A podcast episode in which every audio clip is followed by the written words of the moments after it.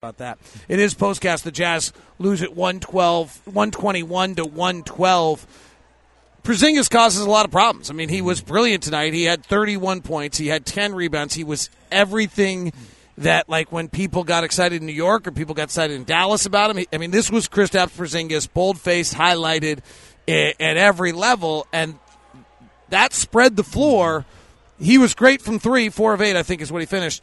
But it also just makes it a really, really difficult defensive matchup for the Jazz. Yeah, I think he's going to be a, a bad matchup for anyone if he plays like that. Yeah. I mean, you're looking at a guy seven foot three that can that has the skills that he has uh, and, and, can do so much, especially uh, when he can stretch the floor like he does.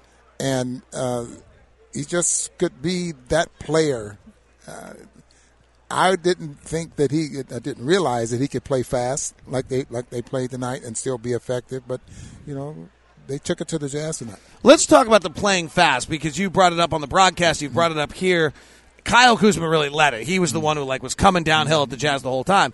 Are the Jazz, do you think, susceptible to teams playing fast? Yes, I, th- I think they are, and I think they're going to have to make an uh, effort.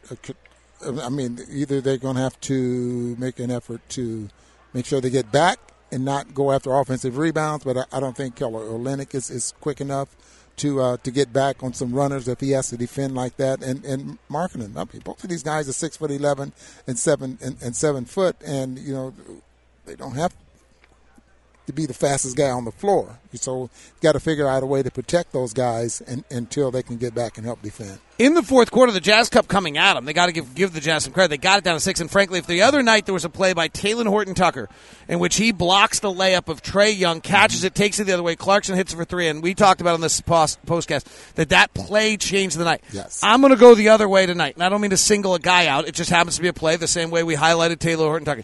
It's 99 93. Kyle Kuzma takes an ill advised three point shot. It's no good.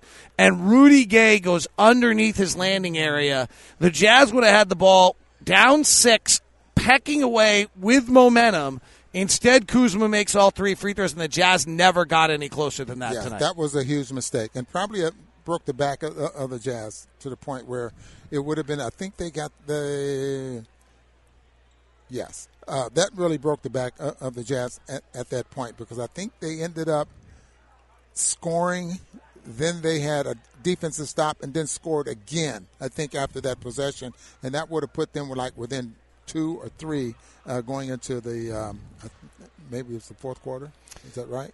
Something one, like that. One of the storylines tonight, I think, is the development of players. Kyle Kuzma is outstanding right now. He, he's an elite player in the NBA. At 6'10", put it on the deck, lead the offense, play point forward, rebound and go, shoot the three, drive, play post up.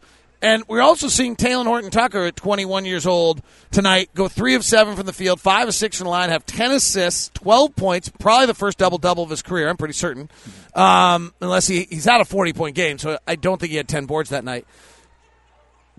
Both these guys had to play, got to play, either way you want to look at it, with LeBron and AD. And when you're playing with those guys, your job is to stay inside that box and play for what LeBron and AD sees. What we're seeing out of Talen Horton Tucker, and I've talked to him about this, is the Jazz are letting him display his whole game. What we're seeing out of Kyle Kuzma now in his second year in Washington is a display of his whole game. What is. I don't want. I'm not just the development of these two guys is what I'm focused. I don't want to like turn into a criticism of LeBron or AD. I don't think that that's relevant. They're so great. That's what you should do when you're playing with them.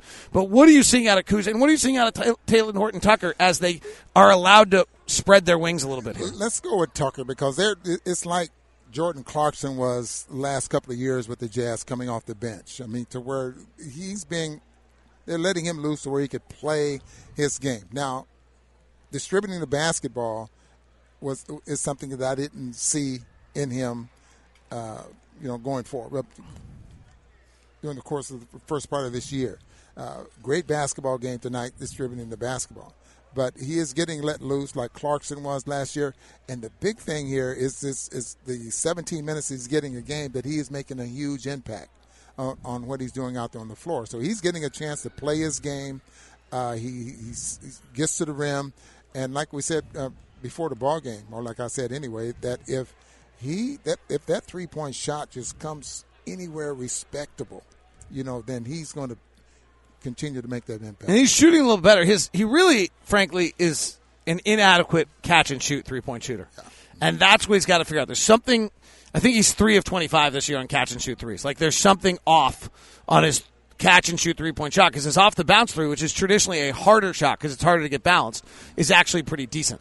So there's something on that that he has to develop. He did this pretty well tonight, and so maybe this is not that fair. But we watched Dallas play Washington, and Dallas does have Luka Doncic, who has broken the cheat code on drives, and Spencer Dinwiddie, two of the best drive guys in the league. They exposed.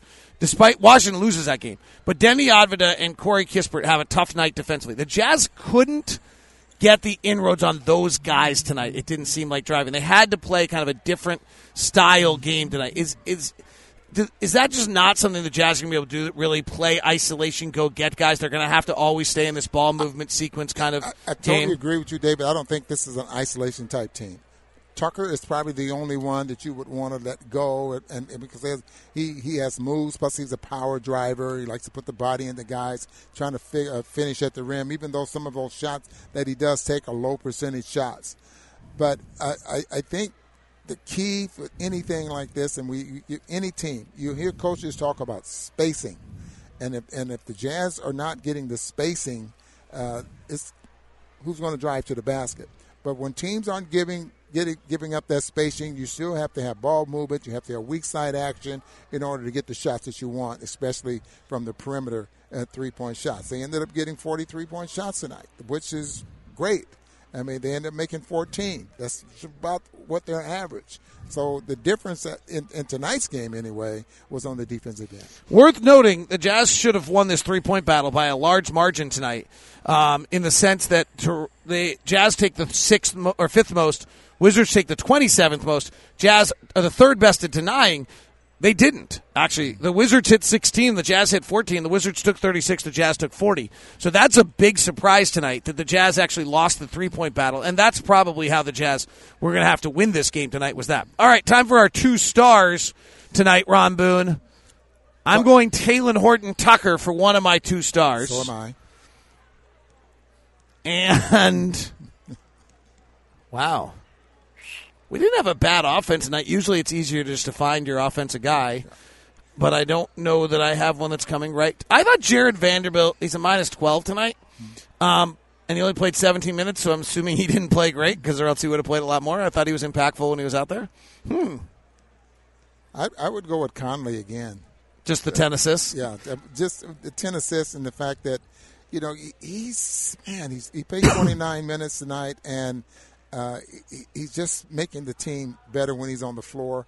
Only took eight shots, so it's not like he's he's trying to score every time he gets gets the basketball. He's giving other guys a chance to, to do some things, and he was, you know, minus nine. Ended up with with, uh, I mean, I'm sorry, minus twenty one. But and he's minus 21 a little bit because he kept getting switched on Kristaps Porzingis. It was Yeah. a tough defense tonight for him. Yeah. But when he comes back in in the fourth quarter, he had four assists and six possessions for 10 points, like trying to bring him back the same way he did in Atlanta. to Beasley there as well. Yeah. Beasley's three point shooting still clicking. He goes four of nine tonight.